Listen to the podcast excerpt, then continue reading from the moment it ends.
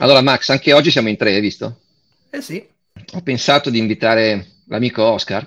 Eh sì, stavolta però hai portato con, con, un peso massimo, voglio dire. Un eh? peso massimo, certo, perché ho portato una persona che condivide con me diverse cose. Allora, la prima è quella di essere clamorosamente bello fisicamente, no? che è una cosa da cui io e lui cerchiamo un po' di dissimulare, di non, di non puntare troppo su questa cosa, perché vabbè, sarebbe troppo facile, capisci? La seconda cosa è che siamo un po' come John Dunbar, io, te e Oscar. Ah. Tu ti ricordi John Dunbar? Balla coi lupi? Bravo, il personaggio di Balla coi lupi. Ci mette la musichetta. John Dunbar sceglie la frontiera da solo, affronta lo sterminato vuoto nell'idea di magari familiarizzare con questi nativi, trascurando qualunque tipo di vantaggio, di, di, anzi lui può scegliere la destinazione che vuole perché un eroe di guerra potrebbe scegliere il comfort e invece lui sceglie di divulgare l'economia, no scusami, quello l'abbiamo scelto noi, sceglie di eh, stare sulla frontiera per vederla finché c'è, dice, no? molto poetica. Quindi divulgazione dell'economia, dopo un minuto e trenta di intro, divulgazione dell'economia. Sì, oggi vorrei parlare con Oscar di cosa significa divulgare. Con Oscar Giannino dopo la sigla. Economia per tutti. Conversazioni inclinate tra Milano e Manchester con Massimo Labbate e l'alieno gentile. Eccoci Oscar. Adesso Vabbè, voglio... da, da, vista questa premessa, io vi ringrazio naturalmente eh, per l'onore che non capisco. Visto questa premessa me ne vado. e adesso inizierò a cantare extraterrestre, portami via, perché è ovvio, perché visto, visto, visto il personaggio.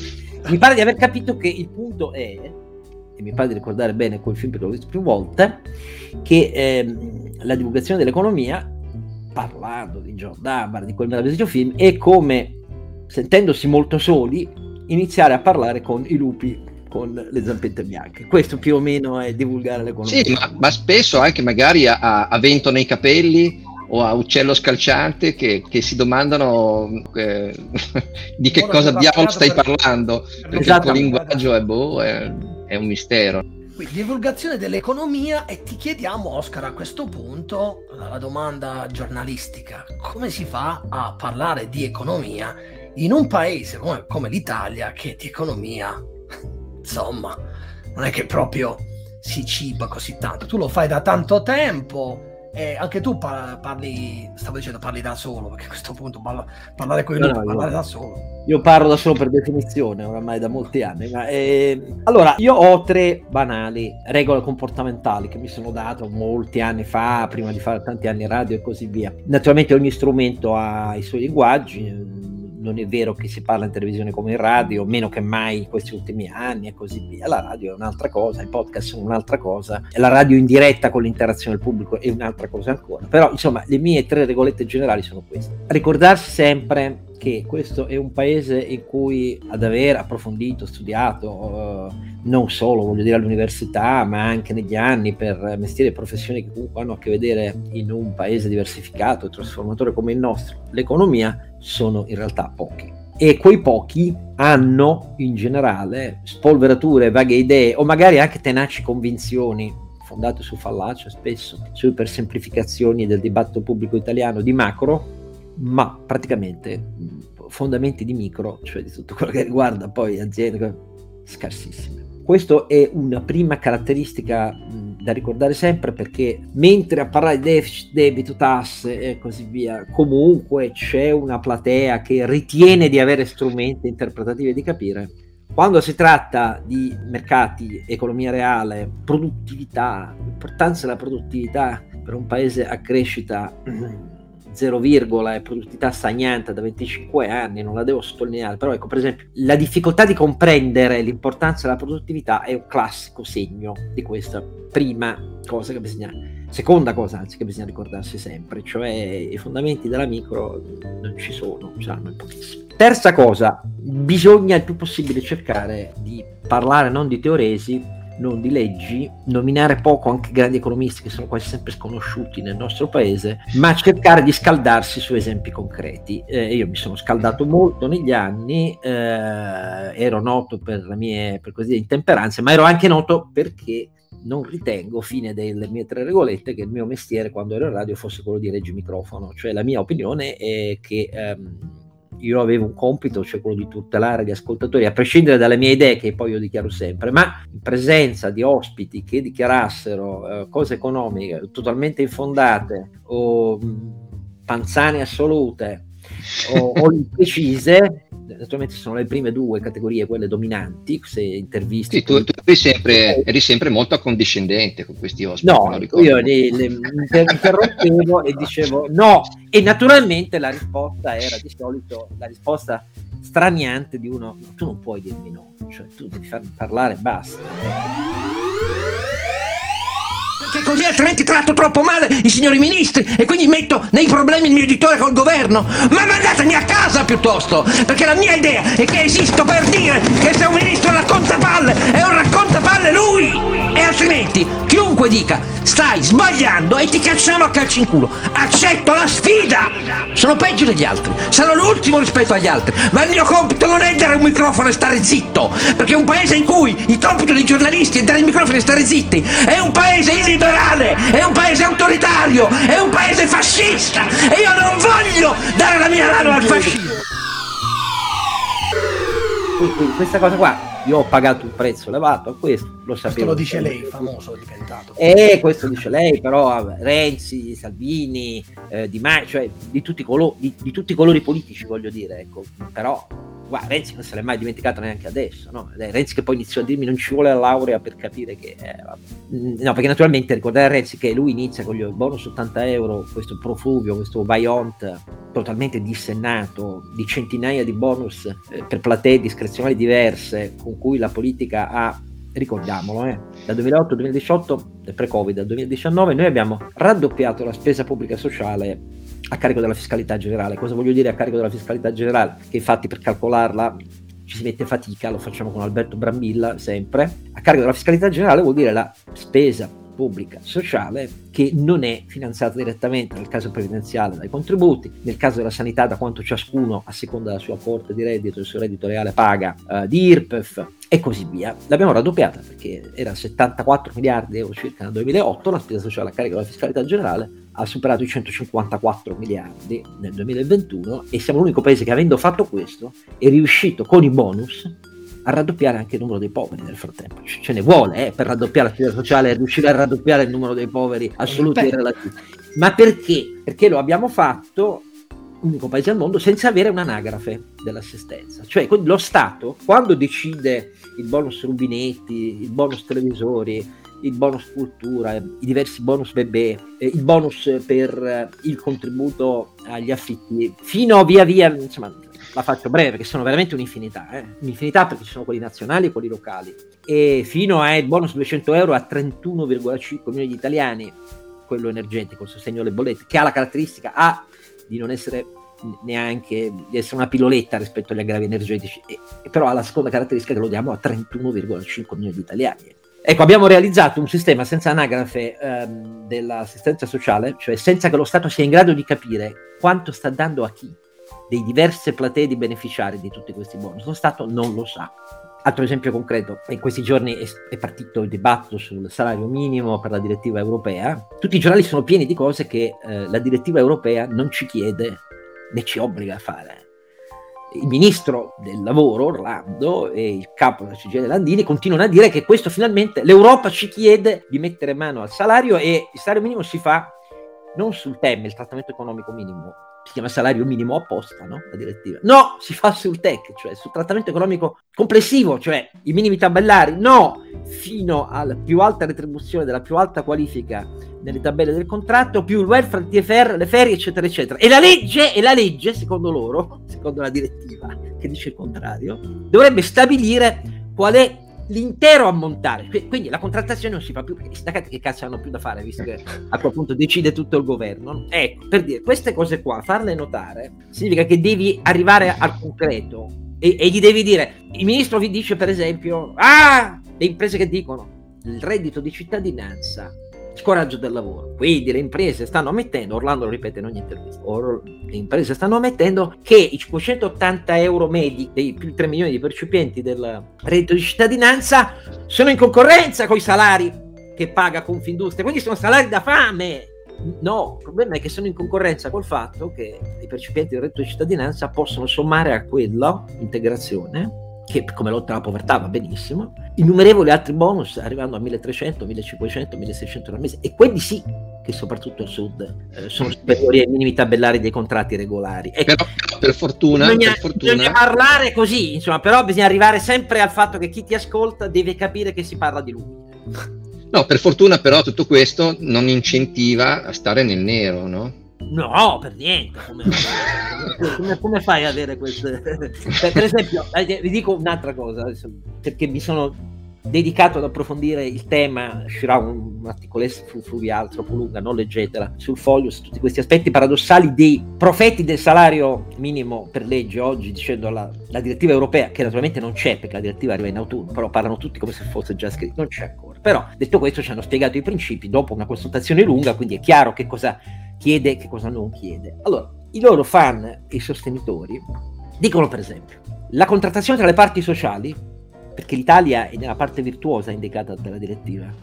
Noi è vero che non abbiamo, siamo solo tra i 6 paesi su 27 che non hanno il salario minimo, ma siamo tra i 5 che hanno più dell'80% del totale degli occupati, lavoratori dipendenti, coperti dai contratti nazionali di lavoro. E la direttiva individua proprio in quella soglia la soglia della virtù chi è al di sotto di quella soglia deve fare dei piani nazionali obbligatori in cui comunica come fa il salario minimo, perché vuol dire che la contrattazione non funziona. E noi invece non siamo obbligati a farlo, né siamo obbligati a fare un salario minimo, la direttiva è chiara su questo, e tantomeno con il trattamento economico complessivo di cui parla il ministro, perché siamo, insieme alla Svezia, la Danimarca, la Finlandia, a una soglia tra l'80 e il 90%. Ed è esattamente quello a cui vuole arrivare la direttiva. La direttiva dice più è estesa la contrattazione tra le parti, più l'esperienza storica dimostra che i minimi tabellari salgono e si paga di più. Perché sto dicendo questo? Perché a proposito del nero, uno dei refrain di chi dice ministro CGL, no, è falso, che in Italia la contrattazione ha fallito e la dimostrazione che abbia fallito sta nel fatto che noi abbiamo 922 contratti nazionali di categoria depositati al CNEL e vai con i contratti pirata e così via. Anche qui un po' di calma e analisi e si scopre che di quei 922 contratti, in realtà quelli usati davvero, che risultano usati come flussi contributivi, che risultano applicati, andando a vedere flussi di entrata, sono il 46%, 400 rotti. E di quei 400 rotti, levando, perché le regole sono diverse, i 900.000 più o meno dipendenti dell'agricoltura, stiamo parlando di cifre di re- lavoratori regolari, eh, i 680.000, 700.000 che lavorano nel servizio alle persone badanti, Colf per capirci, se leviamo quel milione e sei e leviamo i 3.2 milioni di dipendenti pubblici, sul totale di 17 milioni scendiamo a 12 milioni e 900 mila lavoratori dipendenti nel settore privato. Su quei 12 milioni e 900 mila lavoratori dipendenti 160 più o meno di quei 400 contratti che sono applicati, che sono firmati da CGL e Will, coprono il 97% di quei 12,9 milioni. Ci sono circa 700-800 mila in tutto lavoratori dipendenti regolari che non sono coperti dai contratti. Questo per dire, tutti ripetono i contratti pirata 900, però nessuno si va a vedere i numeri veri per capire di che cosa stiamo parlando. Mentre il problema, ecco perché lo sto citando tutta questa tiritera, sta nei settori dove il nero è diffusissimo. Ma il nero non si combatte con un salario minimo per legge, perché se il nero bastasse un decreto per farlo sparire, ecco, no? come ho. E sono settori, anche qui l'Istat ci dice, ci fa una stima l'Istat, quanto è elevato il lavoro irregolare nell'agricoltura, quanto nei servizi, eccetera, eccetera. Quindi non, non c'entra con l'industria della manifattura, ma, ma è per capire che volendo bisogna mirare lì sui 700.000 dipendenti regolari non coperti dai contratti nazionali e su il milione e mezzo, quindi siamo comunque a una cifra importante, sommandoli, di lavoratori stimati in nero che almeno ci sono noti, e poi ci sono anche quelli che ci sono totalmente ignoti. Perché, dice Alieno, il nero si può alimentare col salario minimo? Beh, anche qui non faccio tirate generali. Prendiamo un recentissimo paper della Banca Centrale Spagnola. La Banca Centrale Spagnola si è posto un problema. Andiamo a esaminare la Spagna che ha il salario minimo, l'ha recentemente aggiornato dal 2019 tre volte, l'ultima poche settimane fa. Nel 2019 fece un, un aumento molto sensibile, del più 22% di quanto aveva stabilito come salario minimo e lo mirò al 10% degli occupati nelle mansioni più basse la Banca di Spagna ha fatto uno studio per capire che effetto ha avuto sugli occupati. Tra il 2020 e il 2021, quell'aumento del 22% del salario minimo, su quel 10%, a seconda dei settori, l'occupazione è diminuita tra il meno 6 e il meno 11%, il che significa che sul totale del monte dipendenti della Spagna, quell'innalzamento del 22% mirato sul 10% di lavoratori regolari a qualifiche più basse quindi le attribuzioni più basse, ha determinato una diminuzione dell'occupazione tra meno 0,6 punti e meno 1,1. Ci sono gli studi, ci sono i dati che dimostrano che se tu inizi a tirarlo su, adesso lo hanno tirato ulteriormente su altre due volte, gli effetti sono l'incoraggiamento al nero. E in un paese che ha un nero sterminato come da noi, figuriamoci quali sarebbero. Quindi il problema non è dire no, sì, ideologico. Beh, è una misura che ha forte rischio di aumento di disoccupazione, no? Da, misurata molto, molto semplice. 40-50% della mediana dei contratti vigenti. Più lo, più lo, fai salire, e tanto più se fai come Orlando, vuoi parlare del trattamento economico complessivo, più il fenomeno diventa dirompente. Cioè uccide la contrattazione che noi dobbiamo difendere, ma soprattutto determina una fuga verso il nero e, e licenziamenti. E questo è, è, è storicamente acquisito, eh? non è che lo diciamo noi perché siamo mercatisti darwinisti.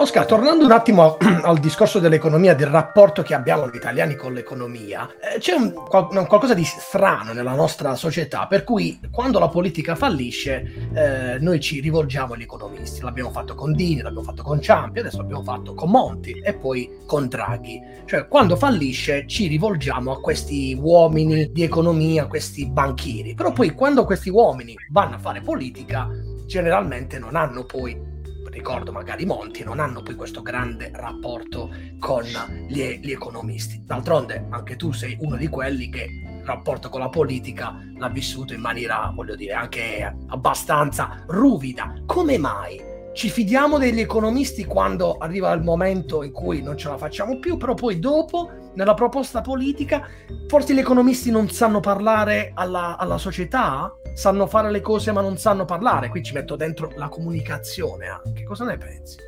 Io penso tre cose, perché sono vecchio abbastanza per aver visto la distruzione del pentapartito prima. Io ero portavoce dirigente di uno dei partiti di maggioranza per portarlo fuori dal pentapartito perché non sopportavamo Andreotti. Ci riuscimmo, ma era troppo tardi. Ci riuscimmo un anno e mezzo prima del motto della Prima Repubblica, che giustamente travolse anche il mio partito repubblicano. Quindi ho visto come era degenerata dall'interno le partecipazioni statali, ho visto, ho visto tutte le premesse per cui l'Italia negli anni 70 e 80 fu costretto ad andare col cappello in mano a mettere in garanzia le proprie riserve auree per avere i prestiti che la salvavano di volta in volta, perché all'epoca non c'era l'euro e non c'era la BCE con eh, whatever it takes. E ho visto poi l'avvento, innanzitutto, del Amato Ciampi nel 92, che è il governo che poi dà la spallata più forte a la concreta organizzazione della mano pubblica nell'economia italiana dal secondo dopoguerra in poi, fino ad adesso, perché quello che si decise in quelle poche settimane con procedure di totale ammutolimento dei partiti che resistevano ma nessuno li ascoltava più,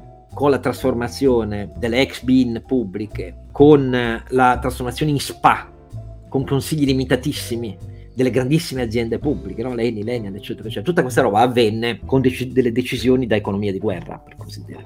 Ciampi poi ha avuto comunque un rapporto con i partiti, il Quirinale e così via, quindi diciamo, è l'unico per, per cui faccio un'eccezione. Ma tutti questi altri esempi, in realtà, da Amato, che non è un vero e proprio economista, è un economista giurista, però insomma è stato anni all'antitrust, cioè è una persona di un livello e spessore straordinario. Io dico a tutti, leggete questo suo ultimo libello che ha un titolo che non rende bene l'idea, benvenuto Stato, ma perché tutti dicono ah, anche Amato dice pentito del neoliberismo, no, Amato scrive un libro in cui dice da uno che l'ha dovuto smantellare lo Stato ladrone e inefficiente, vi dico attenti perché state rimettendo le premesse oggi. Però negli altri casi, per capirci, compreso Monti e compreso Draghi, nella realtà i partiti si sono bevuti questa soluzione per evitare il baratro che era aperto ed evidente, ma non hanno mai dato una delega se non di circostanza di fiducia a questi uomini. Hanno detto tu fai il lavoro sporco che noi non lo vogliamo fare perché non vogliamo pagare il prezzo elettorale.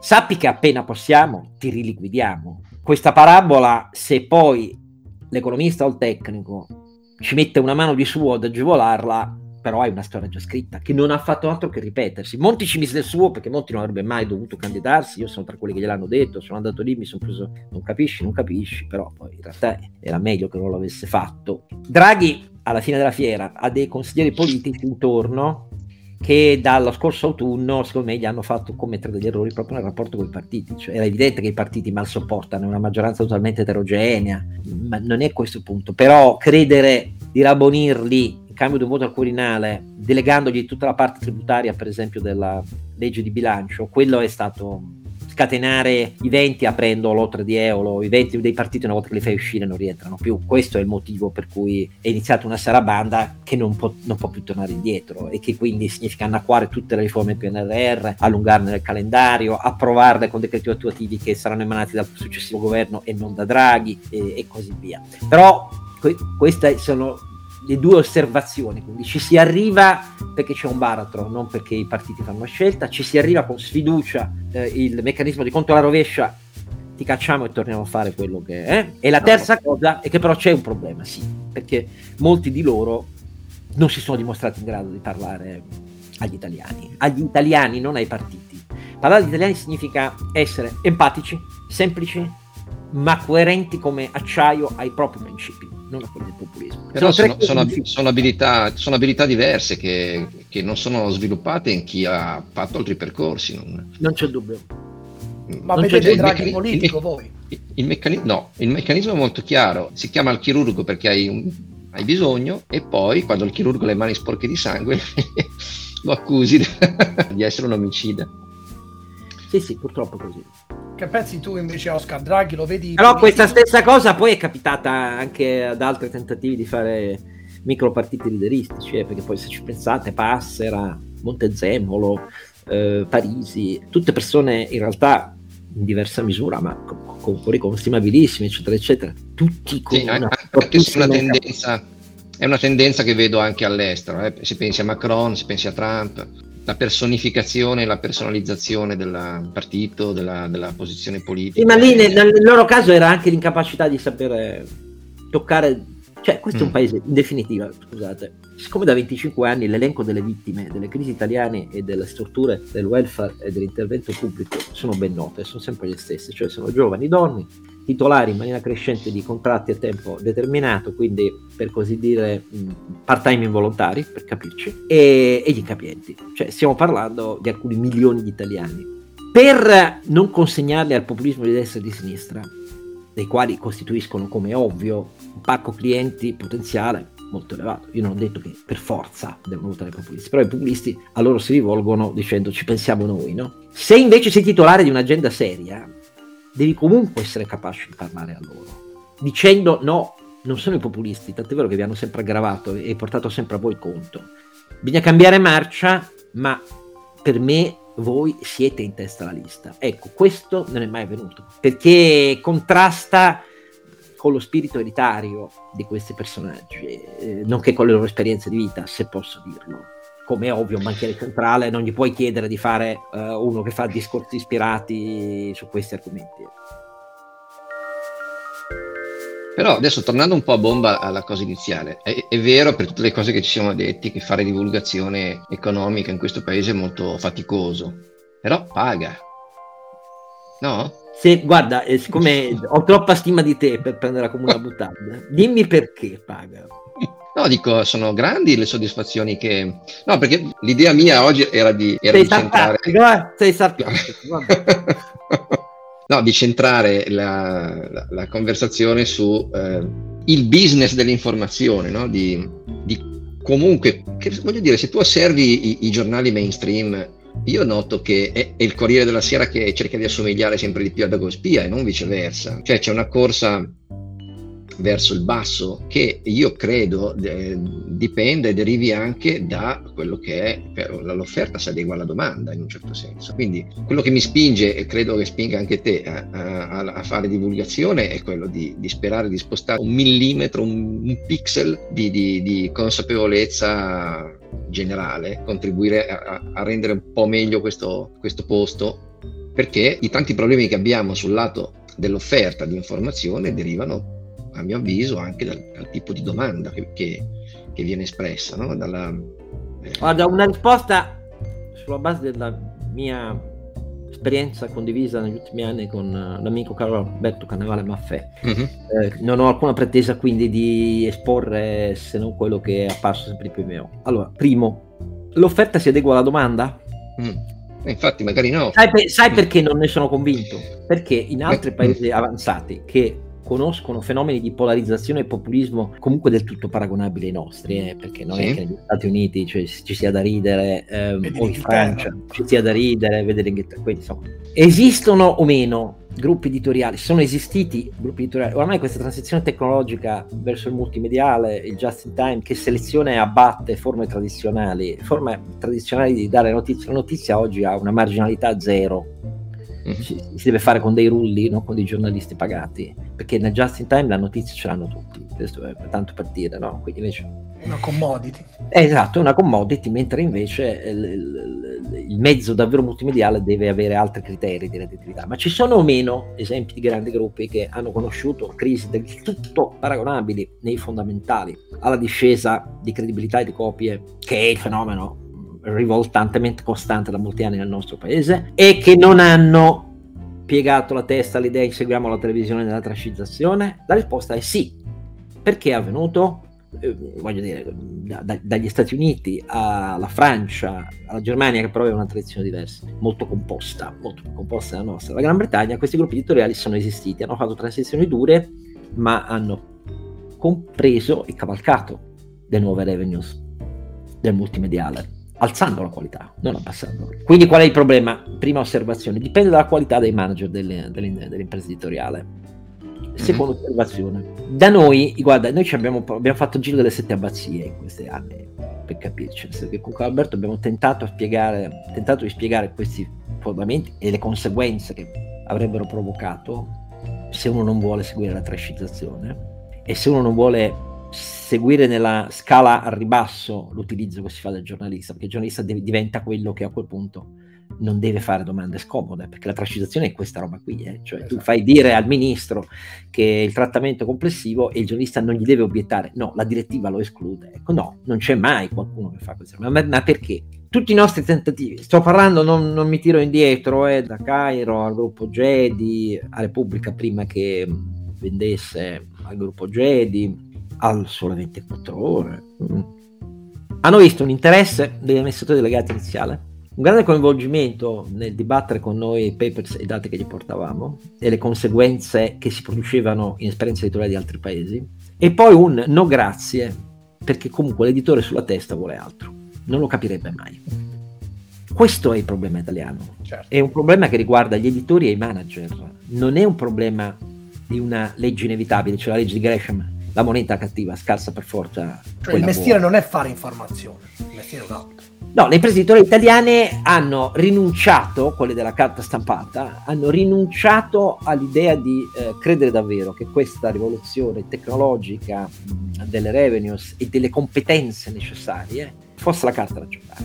E quindi stanno pilotando con prepensionamenti anno dopo anno e sfruttamento anno dopo anno sempre maggiore di giovanissime risorse pagate miseramente, questa enorme battaglia di Roncisvalle protratta per eh, 30 anni, invece di combattere una battaglia nuova. Però non è una legge inevitabile, perché negli altri paesi ci sono fior di gruppi editoriali che erano al fallimento e che hanno dimostrato con proprietà intelligenti e con manager Compreso il New York Times, che stava saltando. Esatto. È diventato Quindi- un modello. Un altro aspetto, Oscar, di cui, a cui- di cui ti volevo chiedere, questa, questa storia del pluralismo dell'informazione che io sento soltanto in Italia. Io in Inghilterra praticamente il dibattito su pro contro Putin non esiste, non c'è, non c'è, ci- c'è l'informazione, fine. In Italia invece ogni giorno dobbiamo stare lì a dare spazio anche a chi la pensa diversamente.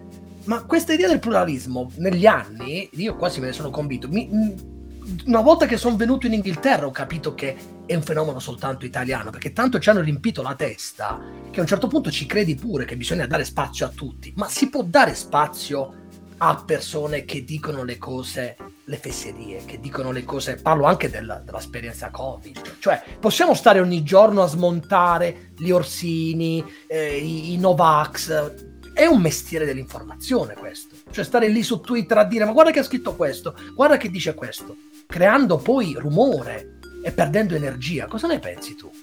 Penso che qui c'è un grande equivoco sul cosiddetto articolo 21 della Costituzione, no? ci sono anche i movimenti intitolati all'articolo 21, cioè il pluralismo è un dovere dell'informazione in un paese democratico complesso come il nostro, con una pluralità polarizzata dai punti di vista storia culturale e politiche diverse? Risposta sì. Il pluralismo come va coniugato concretamente? Concretamente, il che naturalmente ha risposte diverse a seconda del media. In Italia è diventato, bisogna dare la stessa quantità di spazio e la stessa capacità di non interloquire, perché tu devi avere un atteggiamento passivo, fai il regio microfono, pari minuti per tutti, ma non tra diverse opinioni politiche, anche le più fantasticamente folli. No, mm. quando si tratta di cose concrete, concrete. Noi siamo andati avanti per anni con eh, gli anti-euro che raccontavano bufale pazzesche, per esempio e posso dirvi che interromperli in radio dicendo guardi lei può pensare quello che vuole ma non può dire che è successo questo e questo per l'euro mi ha provocato un fracco di guai perché il problema è che loro eh, si appellavano all'articolo 21 e dicevano che io ero un dittatore ignorante e presuntuoso. Ecco questa roba qui in altri paesi è storicamente fondata su criteri molto diversi. Eh, dopodiché per esempio i dibattiti pubblici della, delle due televisioni eh, pubbliche tedesche appaiono all'ascoltatore italiano, se uno capisce un po' il tedesco, assolutamente noiosi, improbabili, no? Perché bandiscono da sempre le urlate contrapposte, le risposte di sette secondi e la presunzione di dire non mi interrompa perché io l'ho fatta parlare, lei fa parlare me. E il giornalista che deve tacere, fare semplicemente il regolatore dei tempi. E certo, perché quelli sono paesi di altra tradizione, ma a loro è chiaro che il pluralismo non è l'equivalenza tra fondatezza e infondatezza. Da noi è diventata l'equivalenza tra fondatezza e infondatezza. E questa è una delle spiegazioni del, del perché siamo diventati il paese non solo che bene, sì, bene, non ve lo ricordate, ci considerava il banco di prova del populismo di governo per tutti i paesi avanzati, ma quello con la maggior percentuale di populismo che si è radicata sull'intero asse politico dall'estrema destra all'estrema sinistra. Ecco. Certo. Negli altri paesi ci sono fortissime eccezioni che magari poi vincono le elezioni rispetto a loro. In Italia c'è stata un'assimilazione totale perché i media non rappresentano alcun filtro.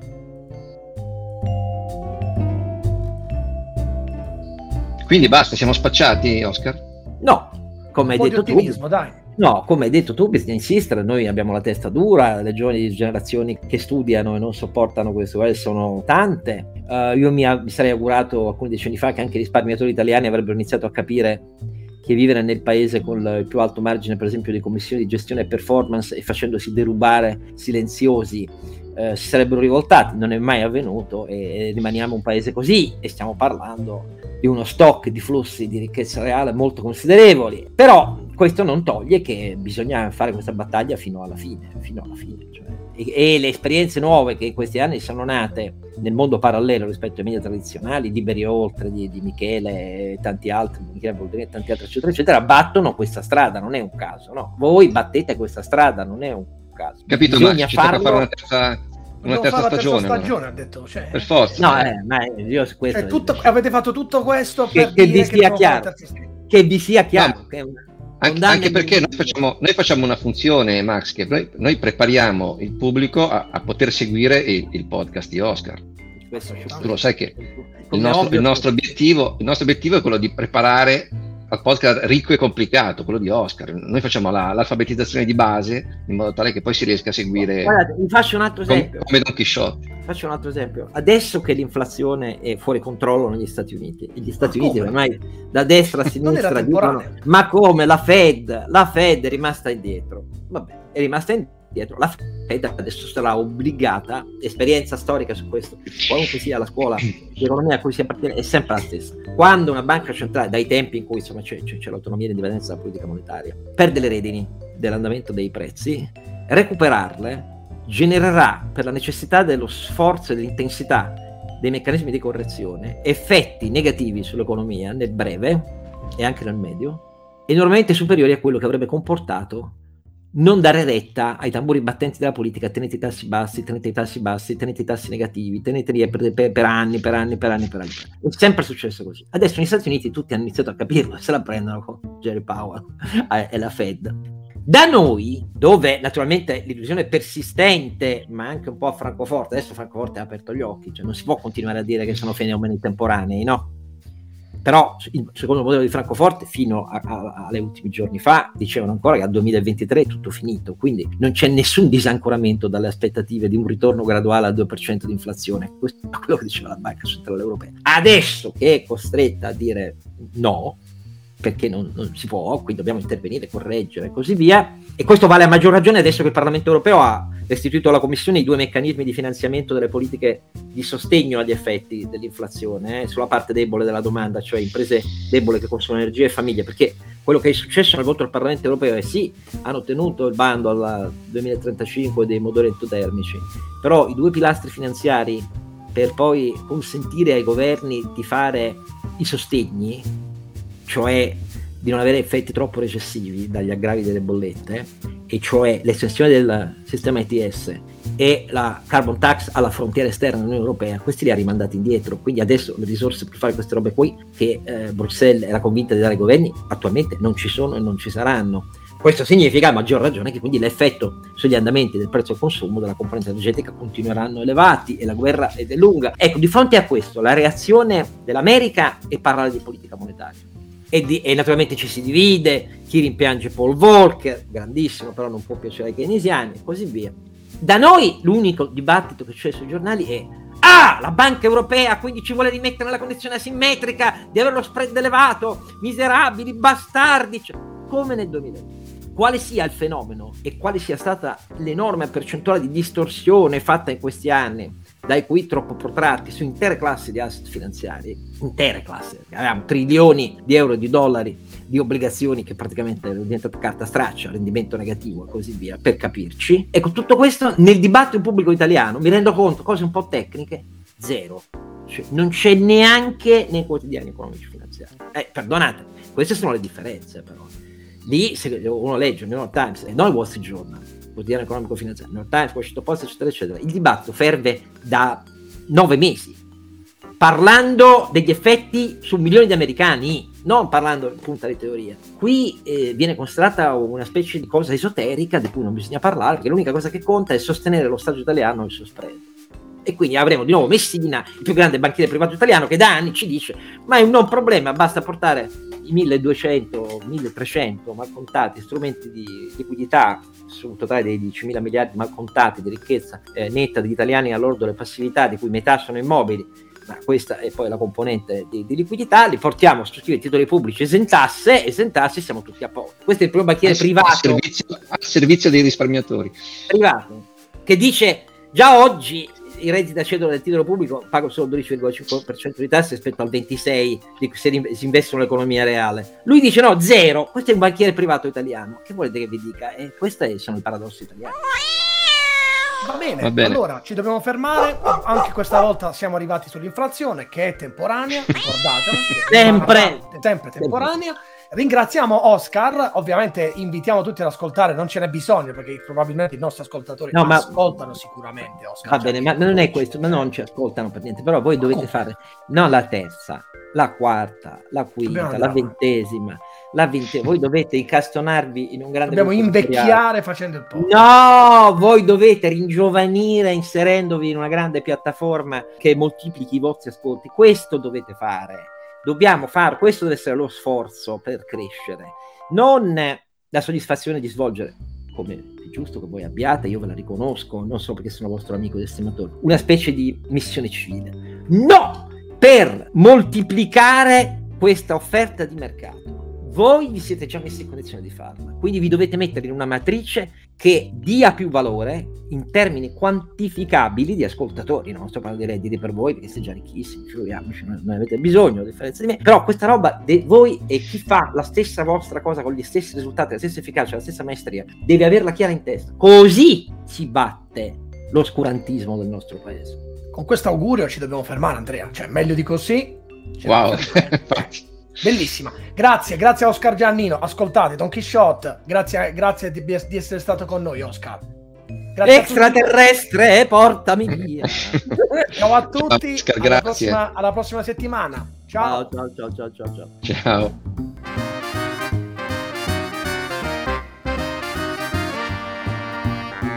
Economia per tutti. Conversazioni inclinate tra Milano e Manchester con Massimo Labbate e l'alieno gentile.